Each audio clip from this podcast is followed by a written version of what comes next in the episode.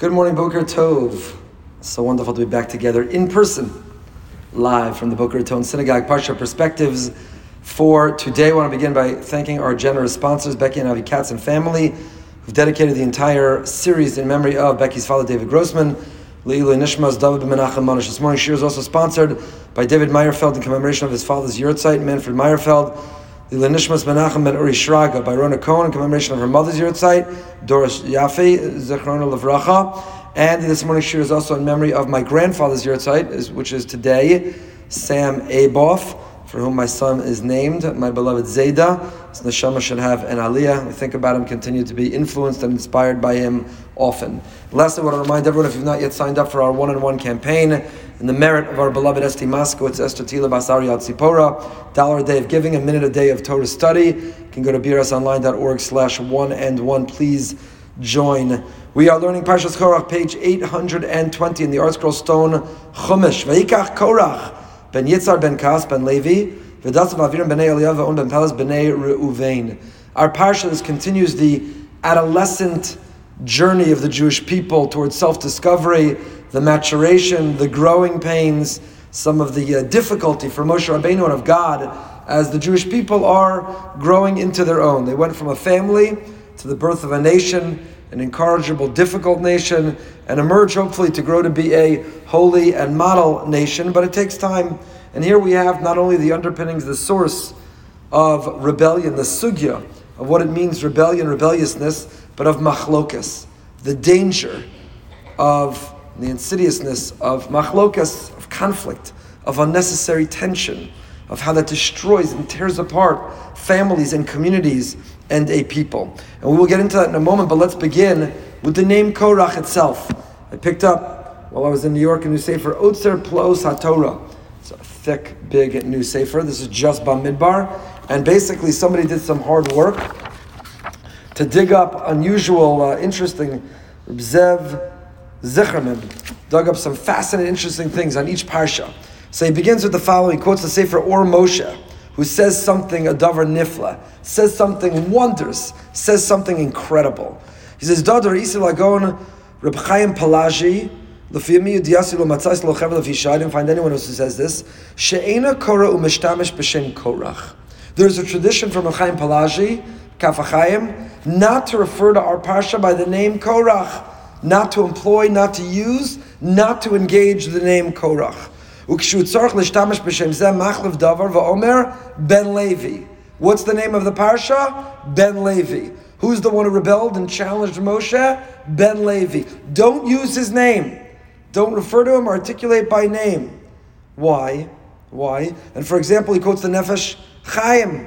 Nefesh Chaim writes near the Farish Peshat Medrash Rabbah Parshas Ben Levi as an example. And Kafa Chaim and other Svarim who reference Yalkut Ruveni Ben Kahas they call the name of our parsha not Korach. They call it Ben Levi, Ben Kahas. They use another association, another name, another reference to identify the name of the parsha, but they refuse to reference to call it Ben, to call it Korach, to use his name itself. Where does this come from? I am a Perish HaTurah Aruch Parshas Pinchas. He says, if you look at the Torah and Parshas Pinchas on the Pasuk, Mishpachas HaKarchi, the family of Korach, who brings in the name of the Ramban, the Bnei Yitzhar, the sons of Yitzhar, are called Karchi, Bavur Kfodim Shal Bnei Korach Sha'asu Tshuva. Why? We have a tradition that the children of Korach in fact repented. They did Tshuva. We invoke their name in the Sefer Tehillim. Because unlike their father, their patriarch, Korach, they did not join the rebellion. They did Tshuva. They recreated and reestablished themselves. They were tzaddikim. However, the Torah writes on this. Listen to what he says. Eini mevin atam shekasav shekor lemishpachas hayitzri Hashem korach adarabba shem risham yirkov. The pasuk in Mishlei in the Chazal tell us that shem risham yirkov, the name of the of the rotten people should rot, should be spoiled. The name of the wicked should be eliminated, should not be used. Vein roy likros bishmam. We should not use their name. So the Torah therefore says it's wrong. Don't invoke, don't use the name Korach because Korach itself, Korach himself, was wicked he not only led for his time an incredible rebellion, he created the precedent. He planted the seeds. He sowed the seeds of rebelliousness that we continue to suffer from until, until today. So the Torah says don't use the name Korach. Don't call the Parsha Korach. Ben Levi. Call it Ben ben Kahas call it another name. However, however, many, most, are not careful with this. Most Mefarshei Torah call it by its name, Parshas Korach. Among them, greatest perhaps among them, none other than Rashi. Rashi writes Parshas Korach. In Mesachas Zvachim, he refers to it as Parshas Korach. The Ramban in Parshas Zos HaBracha calls it Seder Vayikach Korach, the Parsha of Korach. And the Ramban writes it here as well. And we have many who do call it, who do call it. And they'll say, well, who cares about the name of the Parsha? Where do the names of the Parshas come from? This is not for now, for another time. Where do the names of the Parshas come from? Chazal? Are they from our rabbis? Are they referenced in the Gemara, in the Medrash? No. Where do they come from? We don't know. We're not exactly sure. We don't have a strong tradition of who exactly named the parsha. However, Ratzalek HaKohen of Lublin in his Sefer Risisei Laila writes, Shem shall kol sidra shebetorah kvi mashanoga Yisrael lekrosa hu mechuvan shall kol sidra al derech shamar b'shemas b'nei adam. Just like when parents have a level of prophecy when they give a name to a child, which we'll talk about in a moment, so too, whoever established the names of the parshios encapsulated, they were able to describe the essence, they got to the core of each parsha when they gave it its name. Every name is Belashon Kodesh. Shoresh Hachiyas da Oso Davar. Says Rav Tzadok HaKohen, it is the root of the chiyas of that thing. The names of our parshas reveal the essence of that parsha. Whoever gave those names was endowed with a certain level of of uh, prescient prophecy, had some deeper insight or understanding, and therefore we don't dismiss the names of those parshas. The only other thing I'll say on this, he says a couple sections later, he quotes the Chassam Sofer in our parsha. Why did they name him Korach to begin with? There was an earlier Korach in the Torah. Who else is named Korach in the Torah? Who's Korach? For whom is Korach named? One of the children of Esav. One of the children of Esav is named Korach. Es Korach yodulo Kenan. the end of Bereshit, it tells us the names of Esav, and one of them was Korach. Nechsam Sofer says, when they named after a wicked person, they already predetermined that this would be a wicked person. When parents name a child, there is an awesome responsibility. There's an awesome responsibility in the name that we give. Names are not random labels, they're not something that we all agree upon to be a description. A chair is a chair, that's an arbitrary English word. We all have agreed, there's a social contract to use the word chair to describe a chair so we all know what we're talking about. But that's not true when it comes to our children. It's not a label or tag, it's not an arbitrary word or name we use, so we're on the same page about whom we're referring to. It's a description. It's a description. It's a trajectory. We are putting a child on a path in life with the name that we give, and that's why it's an awesome responsibility when we name after people. I'm proud my son, Shai Shmuel Yisrael Nassan, is named after my grandfather's Yurtzeit is today, and Yocheved's grandfather, both of whom were incredible people. We, we give a, a child, we endow a child with a future, with at least potential through the name that we give. Nachsam Sofer says it was a terrible mistake of Bnei Levi when they named after one of the children, the offspring of Esav, Shemer Sharm Yirkov. We're supposed to rot away. We're supposed to distance ourselves from names of wicked, not even to use them, let alone name our children after them. Nachsam Sofer says, "Shekom mishir l'sofim korach sheyatz alachlo ka'amoshe rabbeinu avanavim haisa mizeh sheyeshmo korach shu shem adam rasha." It was all the result of naming after a wicked person. He goes on and on. Fascinating new sefer. I look forward to sharing some of the insights from it, some of the uh, unusual things that it digs up in there from it. But let's go back with an introduction to our parsha. To our parsha.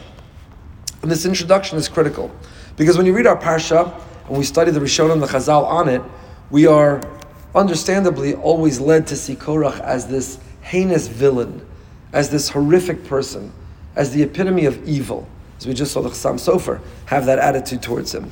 But it's not so simple. It's not so pashut. It's not so pashut. The Mishnah Navas Parakeh, Mishnah Yudzayin tells us, Ezehi machloka shelo l'shem shemayim.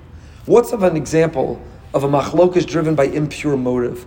What is a machlokas which has a personal uh, agenda attached to it? Machlokas korach va'adaso. And b'muska rishon mavur b'mishnah shekorach va'adaso anshe madon riv machlokas. So when the Mishnah, when our rabbis when they capture and communicate Korach in that context, you can't help but feel, well, Hillel and Shammai, psst, they're machlokas l'shem shamayim.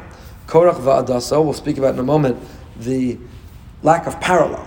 Hillel and Shammai were adversaries, intellectual adversaries. Korach was an adversary to Moshe, not Va'adaso. So why does it set up as Korach Va'adaso? It should say, Machalokas Hashem Shemayim, Hillel and Shammai. Shalol Hashem Shemayim is Korach im Moshe. Why it say Korach Va'adaso? If you listen to today's one minute in the one-on-one campaign, Rabbi Mirzov quoted a beautiful insight, Morva Shemesh because Korach va'adasa, he didn't even get along within his own party and his own people.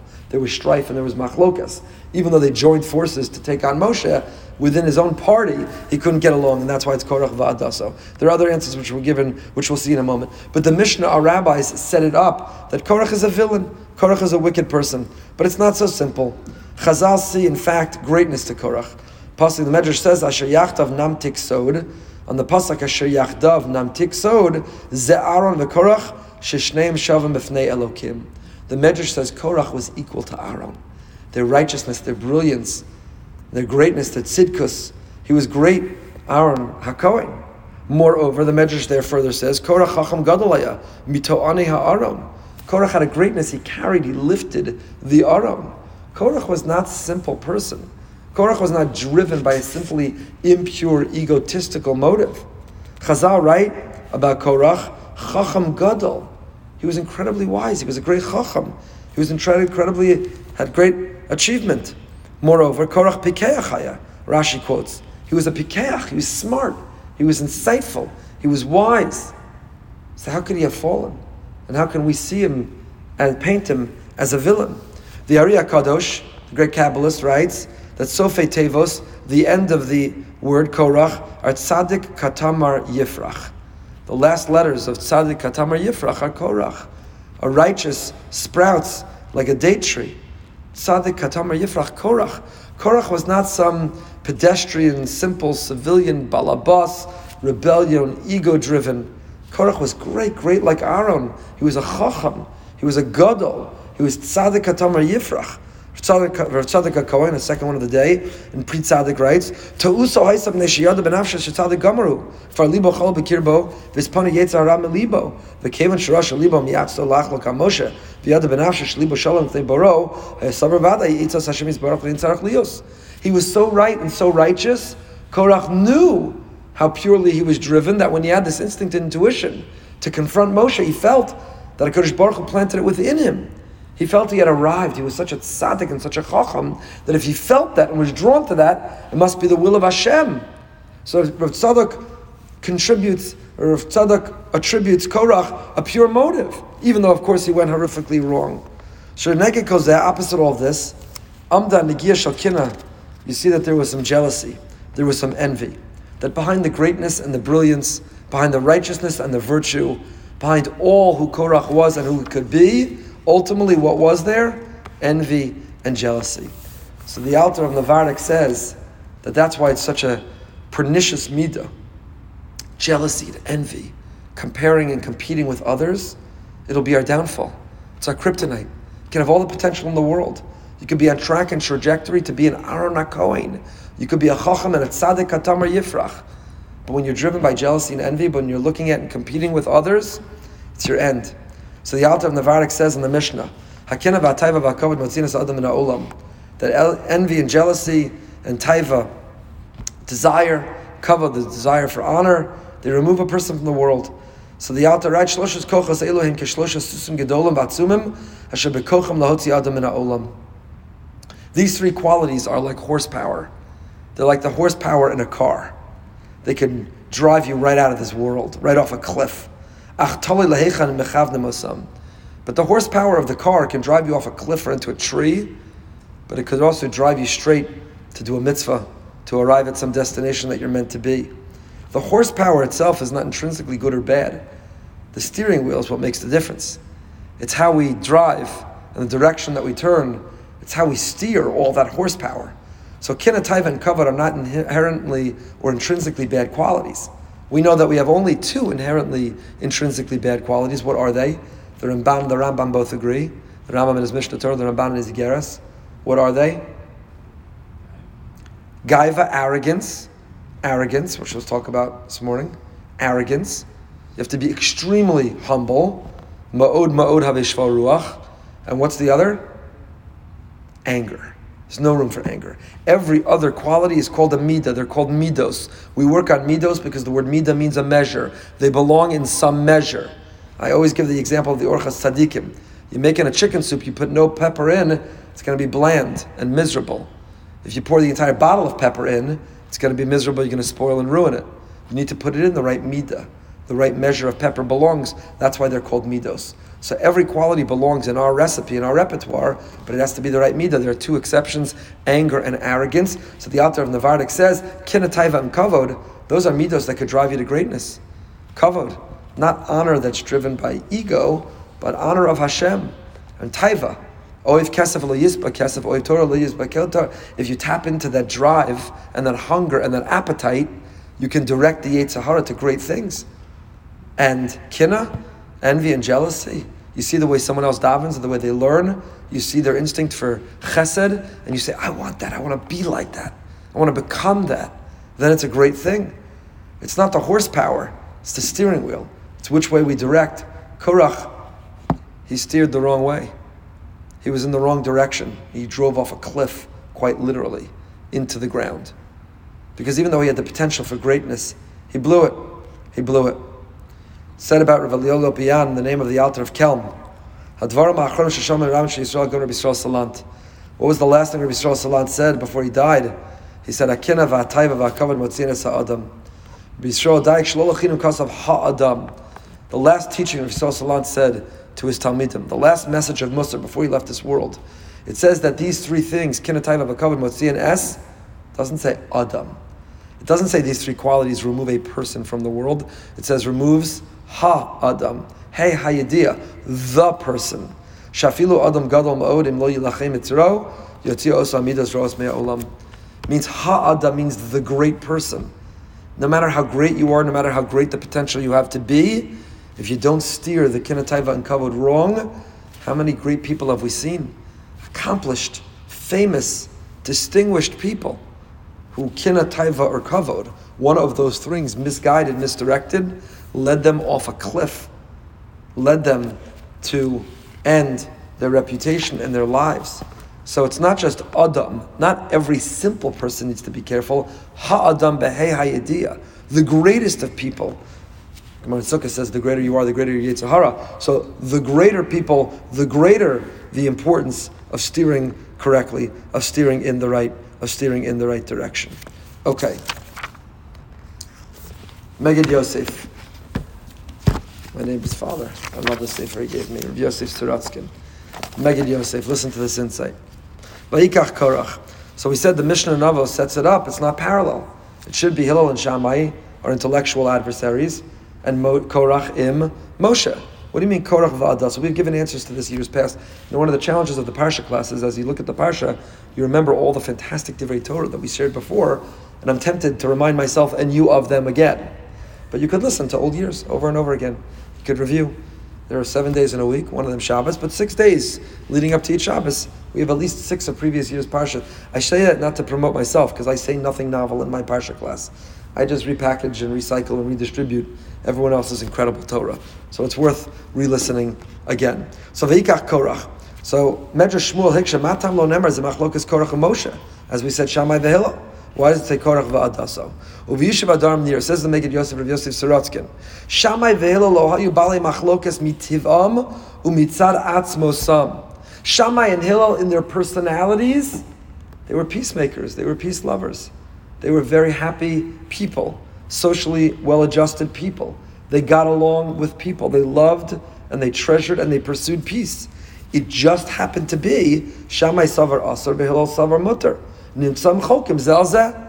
On a certain topic, they had disagreement, so they appeared as adversaries. Because on a certain topic, they came to separate conclusions, but that was about their intellectual position, their halachic position, that wasn't about their mahus, their character, who they were. Who they were. Avashamai lo hillel, v'chein hillel lo bo avak machlokas. If there was no Hillel to be disagreeing with Shammai, and Shammai simply had his opinion, if there was no Shammai to disagree with Hillel, and Hillel simply had his opinion, there's no machlokas. They weren't in their nature, in their character, people of tension and conflict. They just held opinions. And when the opinion was in conflict with another, it appears as a machlokas. And that is a machlokas l'shem shamayim. ומשום כך לא שנתנו מחלוקת שם שמיים, מחלוקת שמאי והילל, שכל אחד חולק על שיטה של השני. they're disagreeing about a position, they're disagreeing about a conclusion, but they're not people of disagreement. Korach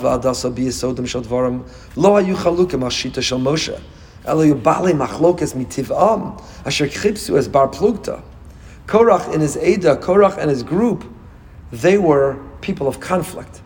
They got a thrill. They had some endorphin release. They had some pleasure out of the fight, out of the fight. You know, we know people like this. They're Bali Machlokas, they love to fight. They love a fight. They're not happy unless they're in a fight with someone. They get a thrill out of the fight. They have some distorted joy out of the fight. They love a fight. Now, as community leaders, our job is to say, fantastic. Let me give you a few causes to fight for. Last night, someone distributed anti Semitic packages in driveways all over Montoya Circle. Terrible. The Goyim Defense League, the Moron Defense League, if you remember the van that passed us by, they distributed little anti Semitic in our own backyard. We have to fight anti Semitism. We have to fight for Agunas to get their get.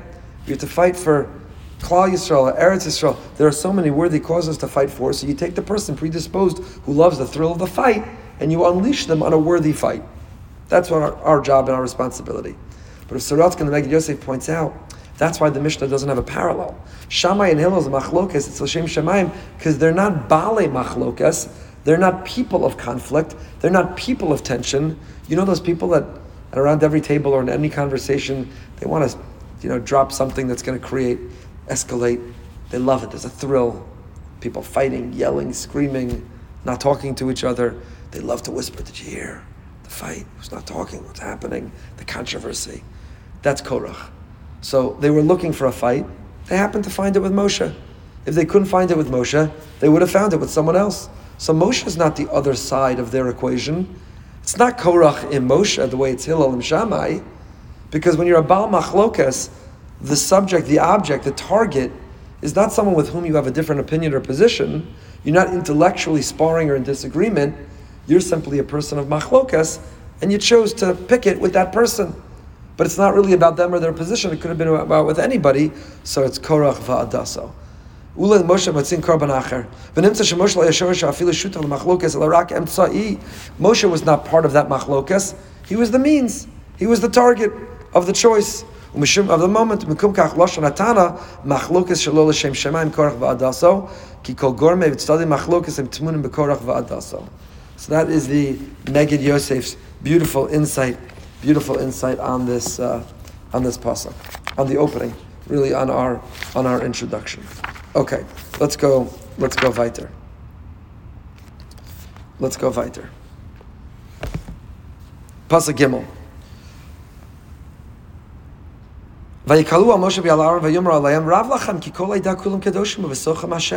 So they gather, they gather, because that's the way it is, by the way. That's the way it is. And this has been escalated thanks to technology enormously. When you're sincere, you approach someone directly and you have a conversation. You say, I'm trying to understand your position, or here's why I disagree, or here's my concern. Hear me out.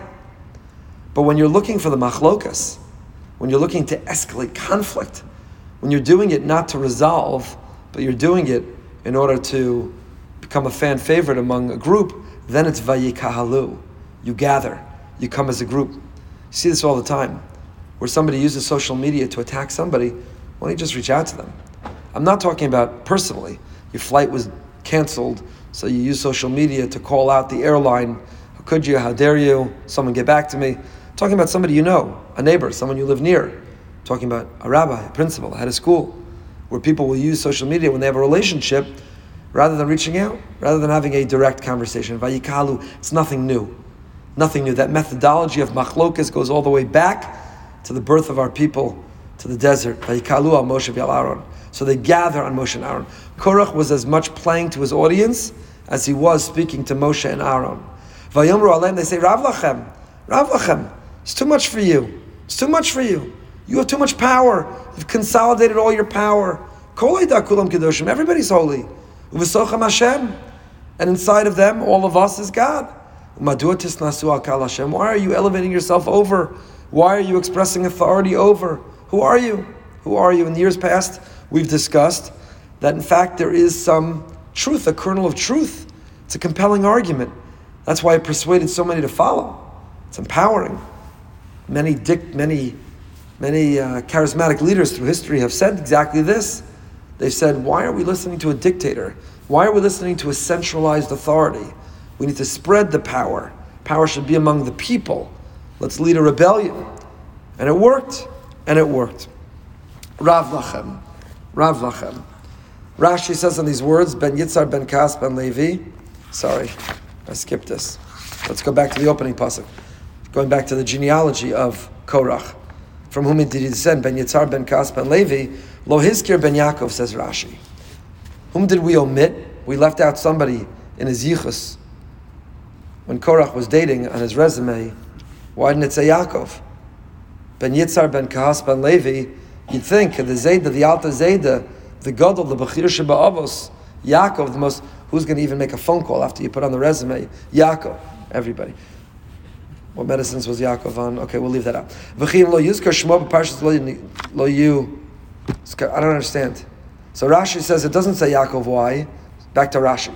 Doesn't say Yaakov why. Shebikesh rachamim al atzmo because Yaakov anticipated. He knew that there would be machlokas.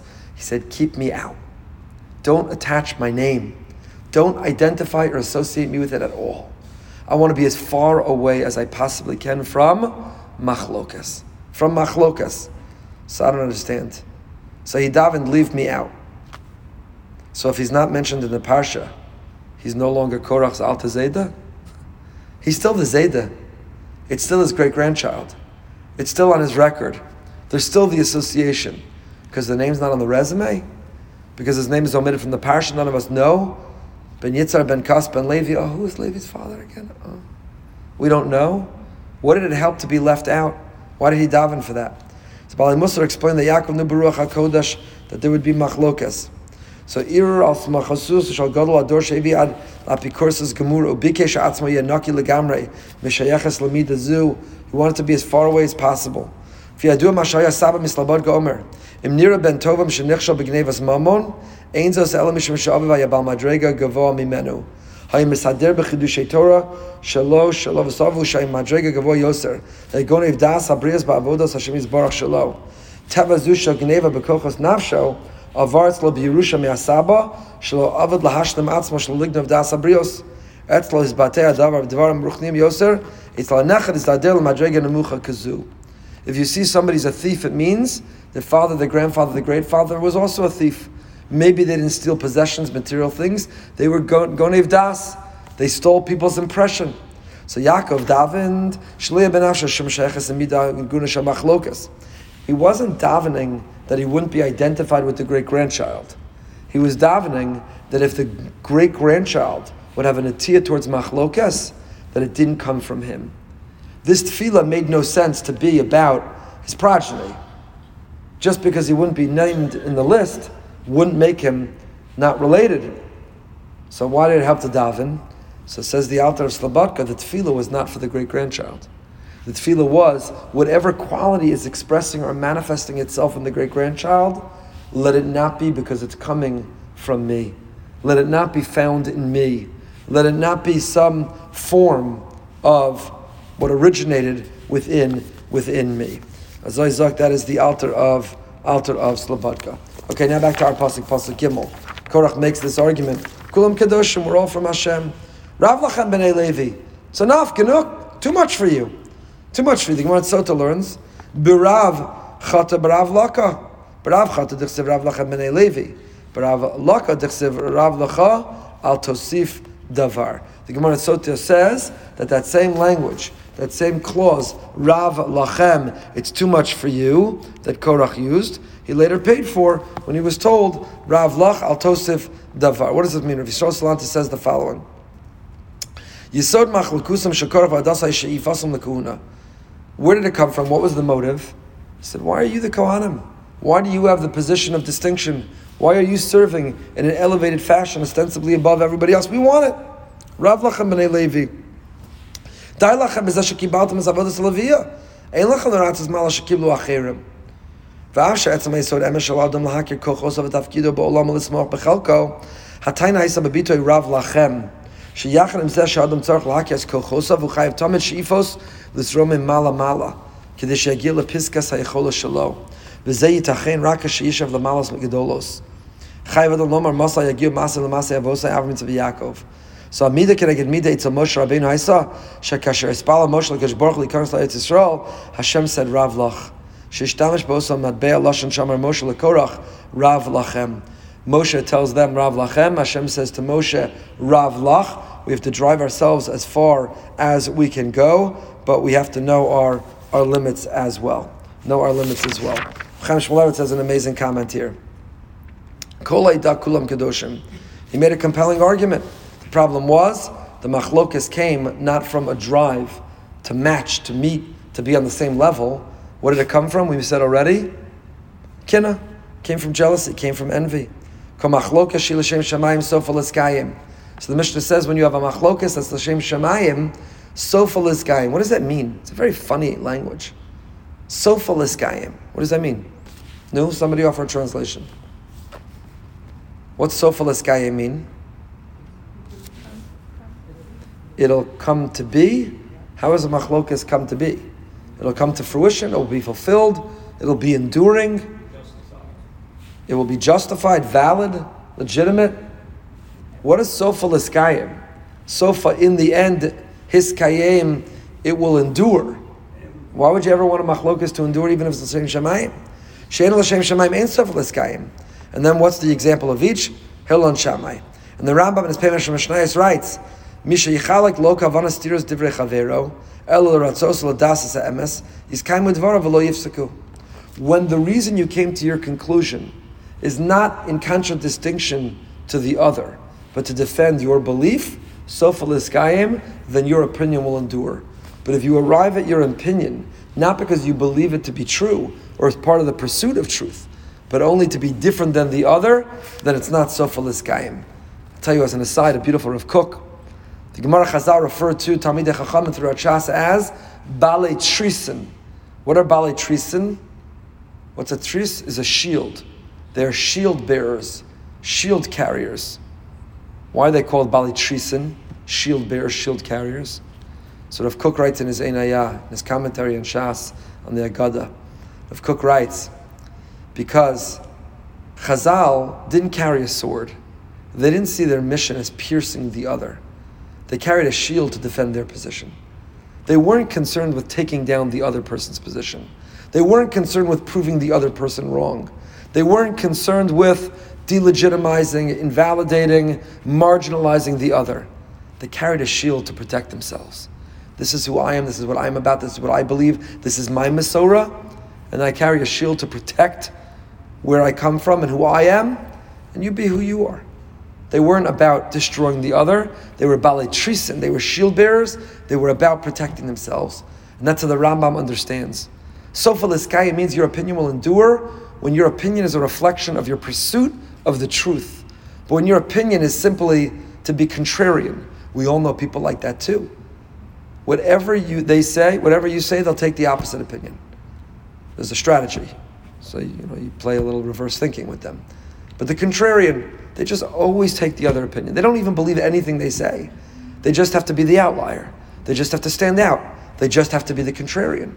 That's not so Gayim when you have a contrarian opinion, it doesn't endure, it doesn't last, because it's only a contrarian.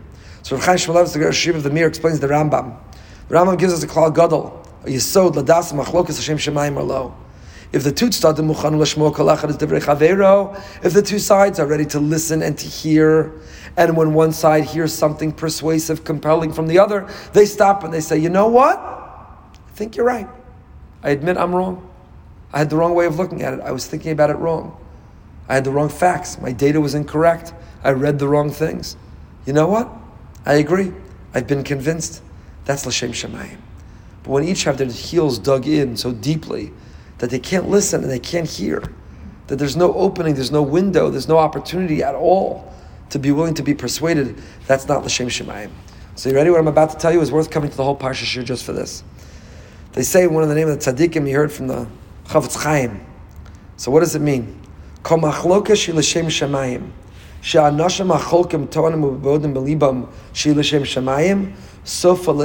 means man rav. The Chaim flipped the entire Mishnah on its head. And he said, when you believe that your opinion is l'shem shemayim, sofa lehiskayim, then you're going to dig in your heels and you're going to fight forever. But when you recognize it's not l'shem shemayim, you don't have a monopoly on the truth. When you're willing to listen and be open to the opinion of others, it's not sofa lehiskayim. It means it won't last forever. You'll be able to resolve it and you'll come to the truth. Entirely flips the mission on its head. Sofa lehiskayim is not the good thing; it's the bad thing. It means it will last forever. So when you're a l'shem shemayim, you've never seen anyone, by the way, in a machlokas. Have you ever met someone who says, "Yeah, I'm involved in this. It's not really l'shem shemayim. I was bored, Corona. There was nothing else to do, so I got involved in this machlokas. I started this machlokas. You know, if I get a lot of followers, I can monetize that, make a lot of money. So I incited a machlokas. Nobody ever says that. Everyone involved in machlokas always believes, always believes it's l'shem shemayim. Always believes that it's because for the right reason always believes it's purely driven. So it's only when you admit ah, l'shem shemayim, only Hashem knows. I can't claim that I'm fighting for God. I don't represent God. God didn't give me a monopoly on truth. So therefore, I'm listening. Yaakov Avinu was Yoshev Ohalim, not Ohel. He sat in many tents. He learned in many Batei Medrash. He heard different opinions. Gemara Eruvin says, why do we paskin like Hillel? Hillel and Shammai are these intellectual adversaries. They're the example of machlokas l'shem shemaim. Why do we paskin like Hillel? Gemara Eruvin says because they always heard the opinion of Shammai before they arrived at their own opinion. Before I make my conclusion, new, let me hear what you think. Why do you think that way? What led you to that thinking? I hadn't considered that angle. I'll only come to my conclusion once it includes your thinking. But if I've already come to my conclusion before I even hear you out, if I'm closed, I'm shut down, I'm not open to any other way, then I'll never grow. Then I'll never grow. So he entirely flips it on its head in such a beautiful, in such a beautiful and fascinating way. This is the, I mentioned the insidiousness of, of machlokas, just how terrible and how dangerous and how negative it is. So I want to tell you something about the power of machlokas. We're going to get back into analyzing the psukim themselves in a moment. But just looking at the big picture of our parsha. In the Sefer Yosef Tehilos, he writes that Hashem is so amazing that even after a person makes a mistake, we come up short, we fail Hashem, He nevertheless still gives us parnasa, and He helps us have a roof over our head, and He gives us food to eat. There are people all around us who do not meet Hashem's expectations, and yet, somehow, they have a roof over their head and they have food to eat because Hashem provides. And that's what we say, Nosin Lech L'chol Basar. He provides for everyone. What is L'chol Basar? It's to be marbet includes even the Chotim. Even the people who are Chote, the people who rebel against God, who disobey God, the people who dismiss God. He's no saying lechem l'chol basar. He gives everybody parnasa. Why? Chastel. Because he's a magnanimous, magnanimous, generous Hashem. He's kind, he's giving, and he's a loving Father.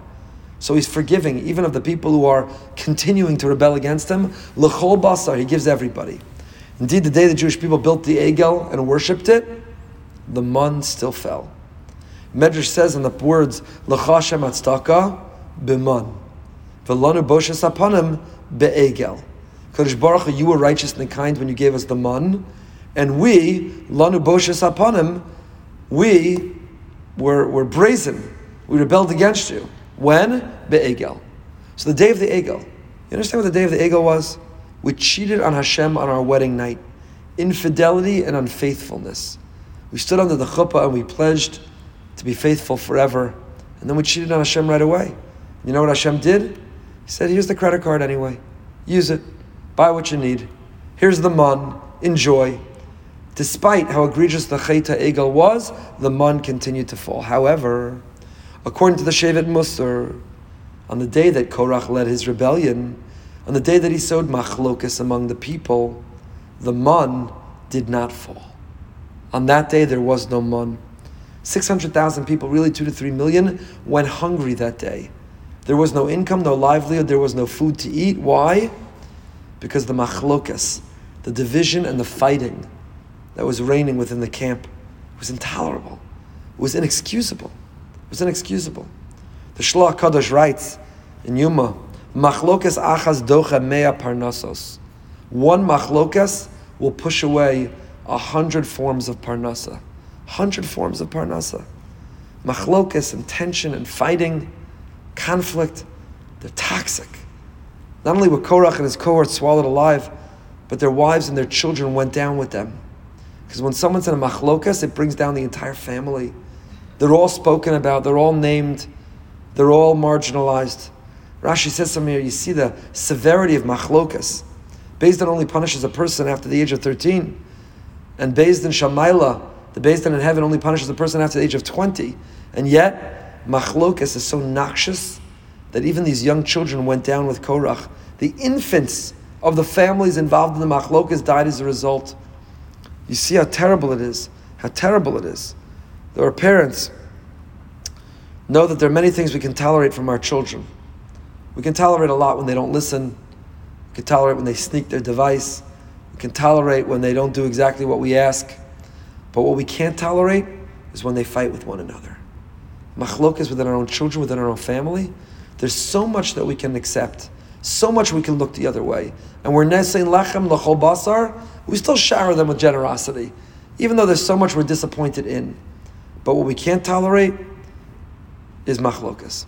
That doesn't mean they have to conform with one another. You can disagree, not see eye to eye with one another, have different lives and lifestyles than one another. But you can't have machlokas. You can't have conflict. Kodesh Baruch was the same way. Egel, Cheta Egel, the man still fell. Rebellion, unfaithfulness to Hashem, he still provided. But Korach va'adaso, machlokas, Hashem says, I'm out of here. I have no interest in continuing to be generous to you. Our Pasha says, Lo v'chadaso, kasher diber Hashem biad Moshe lo. And though the Rambam himself omits it, listen carefully, the Bahag, the Smag, the Sefer Yereim, and others, they count machlokas as a mitzvah. It's one of the Taryag in the Torah. We have 613. You put on talis and tefillin this morning, keeping kosher, you're going to keep Shabbos. We have 613 mitzvahs. There is a specific lav. There is a mitzvah in the Torah not to get involved or dragged into machlokas. No matter how good your intention, no matter how noble your cause. Rav quotes from the Alter of Kelm that the Isra to get involved in machlokas applies even or especially to noble causes or intentions. No, I'm fighting for this reason. Someone has to speak up to them. Someone has to push back. Someone has to write that public letter. Someone has to write that post online. Korach was fighting for the everyman. kulam kedoshim. Everybody's holy. V'socham Hashem. He was representing and advocating and fighting for the everyman. Korach's fire pans were ultimately used to cover the mizbeach because he had a holy kavana. He had a holy intent. But despite his holy intent, despite his noble cause, said the Alter of Kelm, you see how pernicious, how destructive Bachlokas is, that it brought his own demise, that of his children. What a message for our time that people can no longer disagree agreeably.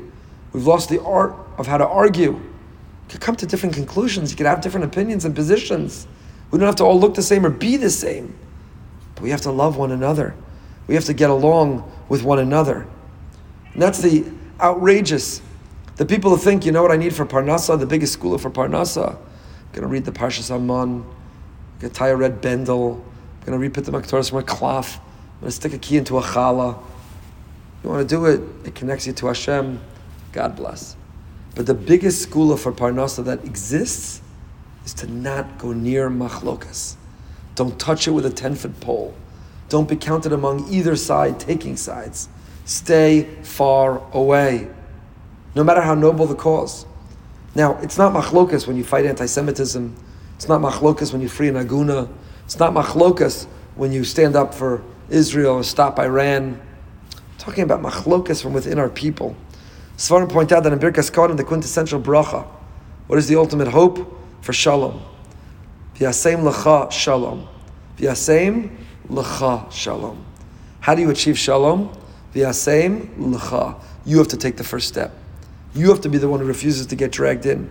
You have to make the first move. Moshe Rabbeinu in our parsha goes to see them. He doesn't stand on ceremony. He doesn't say, "Do you know who I am? Do you know that Hashem Himself has endorsed me? Do you know that the Ribono Shalom said I'm categorically different than every human being?" Moshe Rabbeinu leaves his tent to go to theirs. Ultimately, they're not able to resolve it. But Moshe Rabbeinu says, "I'm not going to stand on ceremony." He tries to reconcile. It's an amazing story. First heard this from my two guests tomorrow night in Behind the Bima. Davi Safir and, and uh, Yehuda Geber.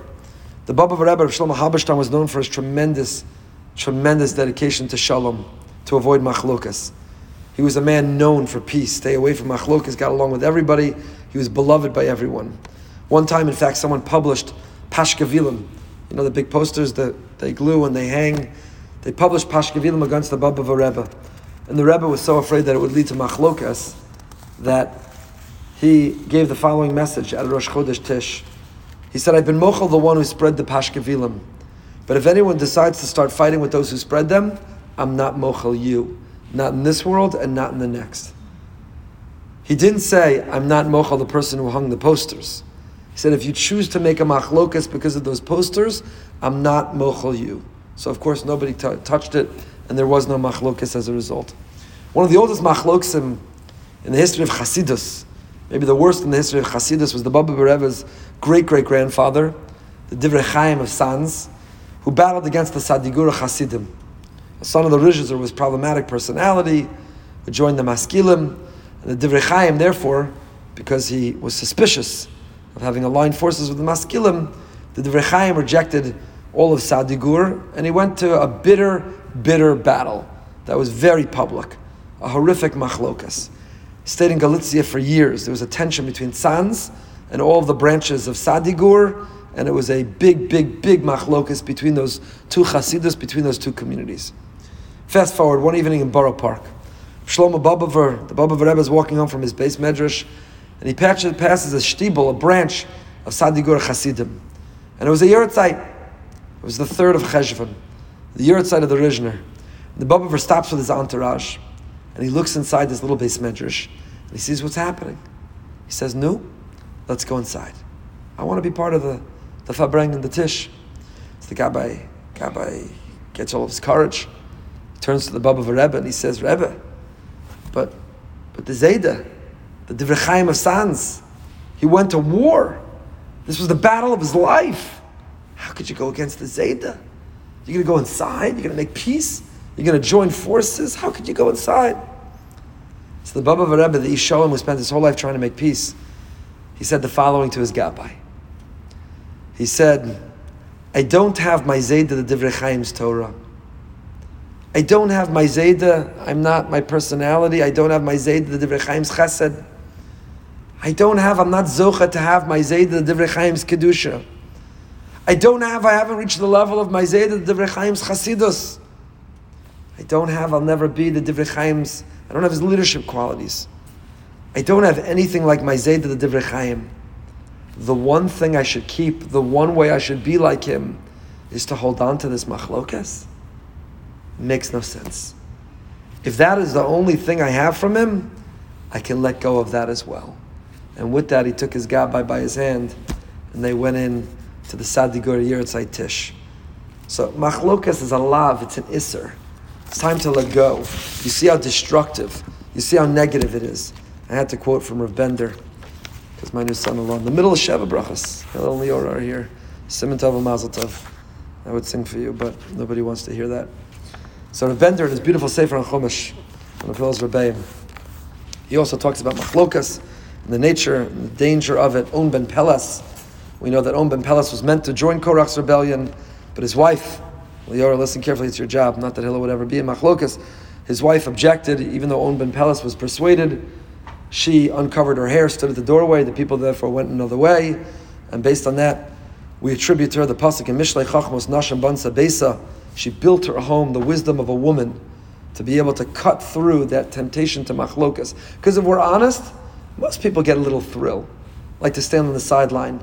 They get a little joy.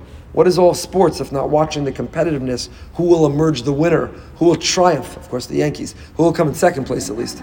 Who will come in second place? That's the nature of all sports, is the competitiveness, the war, the battle, the gridiron, the football field, the long bomb, it's all language of machlokas, football. It's the famous comedian, the difference between football and baseball. Baseball, the whole goal is to be safe at home. Football, throw a bomb. It's all about the gridiron. It's all it's uh, violence. So we all have a little piece of that. And Ben Pelas also wanted to be part of the action. He was persuaded. It was his wife who stood in. It was his wife who had the clarity of mind. Chachmas nashim. It was her wisdom, her insight, her penetrating insight that bansa bela, besa. What does it mean to build a home? What does it mean to build a home? When you build a home, what do you have to build it out of? Walls. And what do the walls do? They know what to keep in and they know what to keep out. The walls are protective, the walls are insulation. Chachmas nashim. It's the wisdom and the intuition and the instinct of a woman. Leora, listen carefully. That bansa besa. That's what we rely on. We rely on. Klal Yisrael, Judaism, the Torah is in our the original feminists. We understand the beauty and the wisdom and the strength. We don't blur the differences or make everyone exactly the same. We play the strengths and we rely on each for what they contribute and their role. Shlomo HaMelech was not apologizing and he wasn't defensive. There was no movement in his time that he had to sound defensive or apologetic towards. So why did Shlomo HaMelech say Chachmas Nashim Ban? Because he meant it, because it's true, because it's axiomatically the way God designed and created the world, that we rely on that feminine quality of Chachmas Nashim, that instinct, that intuition to Ban to put up walls. What can come in and what has to stay out. On Ben Pelas was ready to knock down those walls and to join forces with Korach. But Mrs. On Ben Pelas said, No way, not on my watch. Ban Sabesa. She didn't let it in. She didn't let it in. So Bender writes, I remember a beautiful family, two siblings that survived the war. It was just them, everyone else had been killed, Rahman al Fine people, they raised a beautiful family, but they fought. Two siblings did not speak for decades. Fight ended when one of them died and could no longer speak. They never made peace. Everyone else had been killed, and these two survivors, agents of rebuilding, had thrown away so much happiness, so much potential nachas to the neshamas of their parents, so much shared joy over whatever insignificant issue had come between them. I've seen families not talk for generations. Recently was dealing with one, and when you ask what happened, nobody even remembers the origin of the fight. Nobody even remembers what began it all. They just know our Masorah is we don't talk to that branch of the family. The grandparents didn't talk, the parents didn't talk, we don't talk. Why? What happened? We don't remember, we just know we don't talk. Baba Rebbe says, you don't have any of the other greatness of the grandparents, you can let go of that too. You can let go of that too. The Panovich Rebbe recounted a period of antagonism in Radin, when the fire of Machlokas tore through the town. Townspeople all got involved in the disagreement between the local Shochtim. The Chafetz Chaim called a meeting of the whole town of Radin. Says Rav Bender, this is what the Chafetz Chaim said. A Yid who fights is compared to a wealthy man with a pocket of gold coins. But there's a hole in his pocket. With every step he takes, the money pours out of his pocket. Eventually, this one small hole will cost him his entire fortune. Radiner Yidden, said the Chafetz Chaim, Jews of Radin, what purpose is all your Torah and mitzvos, all the gold, if you have a hole that's going to allow everything to fall out? I beg you, have mercy. When the day of judgment comes and you stand before the Kisei HaKavod, do not mention my name. I've warned you, proceed at your own caution. Machlokis will cost you everything. That was the chachma of the wife of On ben Pelas. The wisdom that made her build to put up walls, to keep out what doesn't belong in, to build. You could build and build and build, and you can be tasked after everybody passes away and you survive with rebuilding. You could have gold of Torah and mitzvos. You could have health and parnasa. You could have ala milas and ala brachas in the world. But if you have machlokas, you have a hole in your pocket. And the gold coins are falling out until you'll be left bankrupt and indigent and alone with absolutely nothing left, like me and the amount of time there is left in this year. Vayishma yes, Vayishma. Pasuk Tasayim, Pasuk Dalad. See if we're even going to pay, turn the page. Vayishma Moshe, Vayipol al Panav. Moshe heard and he fell on his face. What does this mean? Moshe heard and he fell on his face. I'm skipping a beautiful Rav Nachman. Rav Nachman. Okay, I'll tell it to you. Fine, you convinced me very quickly. But outside, outside. Korach says everybody's holy. Why are Moshe and Aaron? Why are they elevated above everybody else? Rav Nachman writes in Likutei Moharan, Ikar Agdolosh Mekabla Me'atzadik Hashiflus. When you're in the presence of greatness, it should make you feel not I'm as great and I'm greater. It should make you feel I'm humble. When you in fact have access and you're close to the righteous, to great, you're shiftless. You realize I'm a nothing and a nobody. I need to make my life and make myself into something. Korach accused Moshe of arrogance. You know why? You know why? Because the Gemara in Kiddushin says, Kol aposel b'mumo posel. Whatever you see in someone else is really revealing and reflecting what's inside yourself. When you're critical of someone else, when you accuse someone else of something, you are in fact exposing or revealing what's inside you. So when Korach comes at Moshe and Aaron and accuses them of arrogance, of ego, it's really because he's arrogant and because he has ego. Whatever we accuse the other of, we're revealing what's in our side.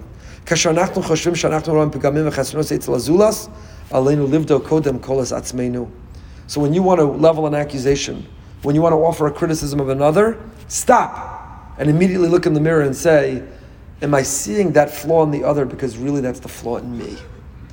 Am I identifying the struggle, the problem in the other because that's really the garbage inside me that I'm contending with, that I need to be honest about, that I need to overcome within myself.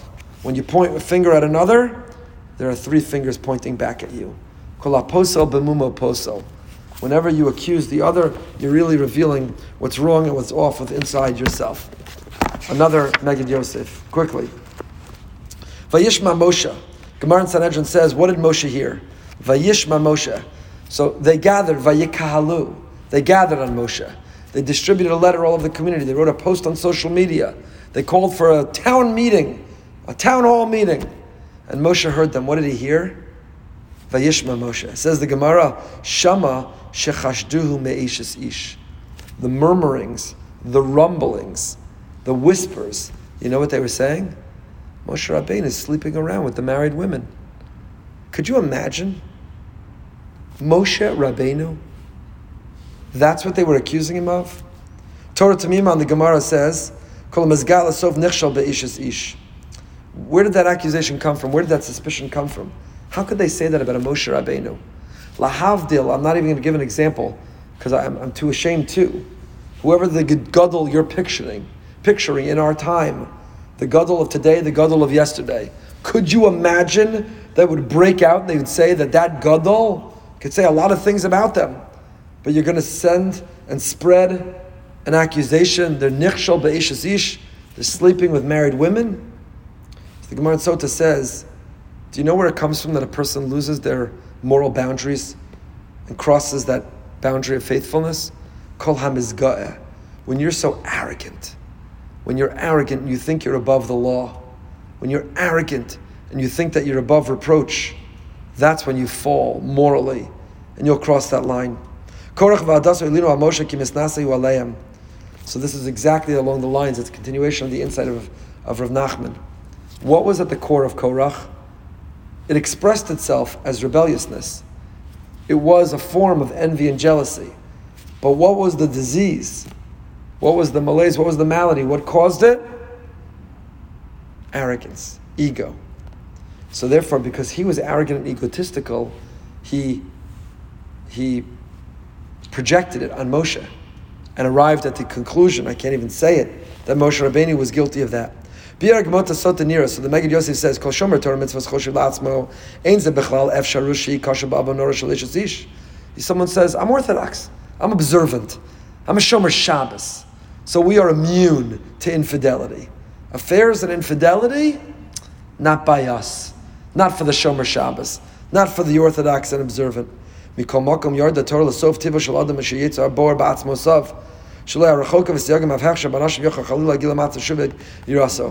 you see, nobody's immune and nobody is above. Everyone's vulnerable and susceptible. Why? Because when you add arrogance to the mixture, arrogance to the picture, when you think you're above the law and above reproach, that's when you are the most vulnerable and susceptible. That's why HaTorah asas yagim arayos. That's why the Torah has so many fences around promiscuity, around this issue. You see a world. We're living our generation, our time, is an incredibly arrogant world. We understand where it comes from. The technological advance and progress and breakthrough is at hyper speed, sonic speed. We learn and discover and introduce new things to the world at a faster pace than anyone before. It's the information age. We have access to gazillions of terabytes of information at our fingertips. It makes sense that we swell with arrogance, that we think that we're so accomplished. But there's an enormous danger. When a generation thinks it's arrogant, you know what happens? They forget God. There was just a poll last week. Who does all the polls? Pew. The belief in God in America is at an all time low. Belief in God among Americans is at an all time low. I don't think it's a coincidence that the belief in God is at such a low and the rise of immorality, promiscuity, licentiousness, and all the challenges and dissolving of boundaries. There used to be such a thing called boundaries. Zachar Nekeva Baram. Shem created a world of men and women. We knew the difference.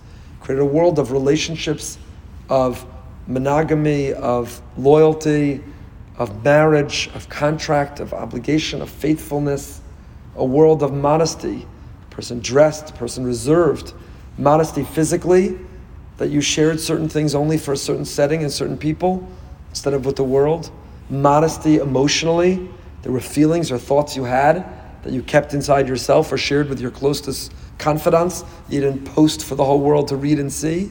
We had boundaries. We had boundaries, and they're gone, and they're disappearing. Every boundary, every boundary, boundaries to our thoughts and feelings, boundaries to our body, boundaries to our definitions. And I don't think it's a coincidence that belief in God is plummeting and these challenges are rising. Vayishma Moshe. Moshe understood, he heard the murmurings. They accused him. Why? Because they were guilty of it themselves. Kol haposel b'mumo posel. You accuse the other what you're guilty of, what you're capable of. And when you're arrogant and you think you're above the law and you're above God, then your boundaries dissolve and disappear. And you're capable of unfaithfulness. That was something they struggled with, and therefore they accused Moshe of Vayishma Moshe. Moshe. He heard it and he understood it, and he accused him of it. We didn't even get past the first page today. This is an all-time low for our shiur. I'm humiliated and I'm embarrassed. Goodness gracious. Korach's eye tricked him, or was it his eye that tricked him? He saw who would descend from him. Also part of his arrogance. Okay, we'll end with this because it's one last thought along the same lines. Perak Zion, Pasuk Zion. Also, it enables us to turn to the second page. Moshe hears, and he says, "Tnu bahein eish v'simu aleim ketoros lefnei Hashem machar v'ya ish hashiv Hashem kadosh Rav Lachem b'nei Levi. Put a fire and place incense on them before Hashem. Incense is the answer, by the way. Ketoras is what's mechaper mesakein. Every plague was mechaper mesakein Korach. In the time of uh, David HaMelech, there was a pandemic, and it was ketor. We have a tradition about ketoras, its role. We've spoken about in the past. We've spoken about machar, tomorrow, the idea and the ideal of tomorrow. Boker, why boker? You got to listen to the previous shiurim. Get, again, because of the people I quote, nothing to do with me. Vaya Isha Hashem, the one who Hashem chooses, Hu HaKadosh, he's the Holy One. Rav Lachem B'nei Levi, it's too much for you. Children, Moshe flips it, right? The same thing that was said to him, he says to them, and God later says it to him. Rav Lachem, you could spend hours just on those words. Rav Lachem, Rav Lachem. So the Rashi quotes, Korach Shepikeach Korach was brilliant, he was a Pikeach. Ma Ra how did he come to such misguided foolishness? How did it happen? Korach came to such misguided foolishness. Shtus. We know that anytime a person sins, nichnas baruach shtus. We're overcome by insanity. Because if we stop and think, is this what Hashem wants from me right now? Is this going to be good for me or will it sabotage me? If we actually maintain our clarity, our consciousness, our mindfulness, our judgment, then we can never do that thing. So when we do that thing, it's only because nichnas bano ruach shtus.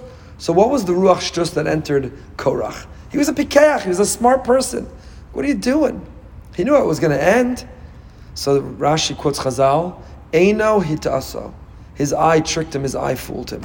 What does that mean? His eye fooled him. Again, we've discussed in the past. Not for now. We have two eyes. gadlus Adam, shiflus Adam. With one eye we see the greatness, another eye we see. We need the balance. In order to have good vision, peripheral vision, you need to have a balance between the eye that sees gadlus Adam, the eye of shiflus Adam. When you're blind in one eye, as Bilam was, as Korach was, all you see is gadlus Adam. You have no sense of shiflus Adam. Then your eye has fooled you. Then you don't see clearly. So what did he see? Shalshelas Gedula Yotza Mimenu. Korach's offspring, his progeny, Shmuel, who was equal to Moshe and Aaron, Chavtal Mishmara, Shekulam Misnabim, the 24 Mishmaros of the Beis HaMikdash that he saw in Ruach HaKodesh, he said, all this is going to descend from me, this greatness, Shmuel Bedoro, Moshe, like Moshe and Aaron, all is going to descend from me, this greatness. So he said, I must be great.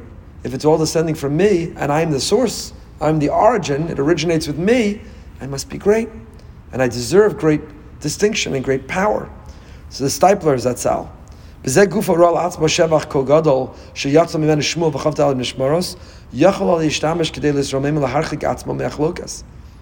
should have seen that and come to the opposite conclusion. If this is who will descend from me, I need to ingrain, I need to bequeath to them pure genetics, spiritual genetics, I have to stay as far away as possible from machlokas. I have to be the best version of myself so I could pass that on to them. Instead, he came to the opposite conclusion. If I stand to produce such greatness, machlokas, I must be great. I deserve more. He should have come to the opposite conclusion. So the Steipler concludes, and with this, so do we.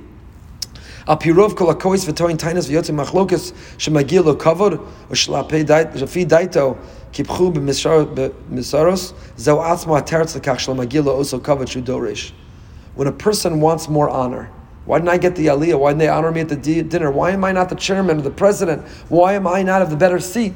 When a person ever advances that they deserve more honor, or why does someone else get it? That's the answer themselves. Their very advancement of that argument is the teretz. They're giving the answer to their own question. The very fact that they articulate that, they, they pursue that, that they feel that, is the exact answer or explanation of why they don't have it and why they don't get it. We're supposed to run away from kavod and not chase it. When you run away from kavod, kavod runs after you. When you run towards kavod, the kavod runs away from you. So much more to say, but for now, have a great day. Stay happy, stay healthy, stay holy tomorrow morning. Sil Sasharim living with Emunah tomorrow night.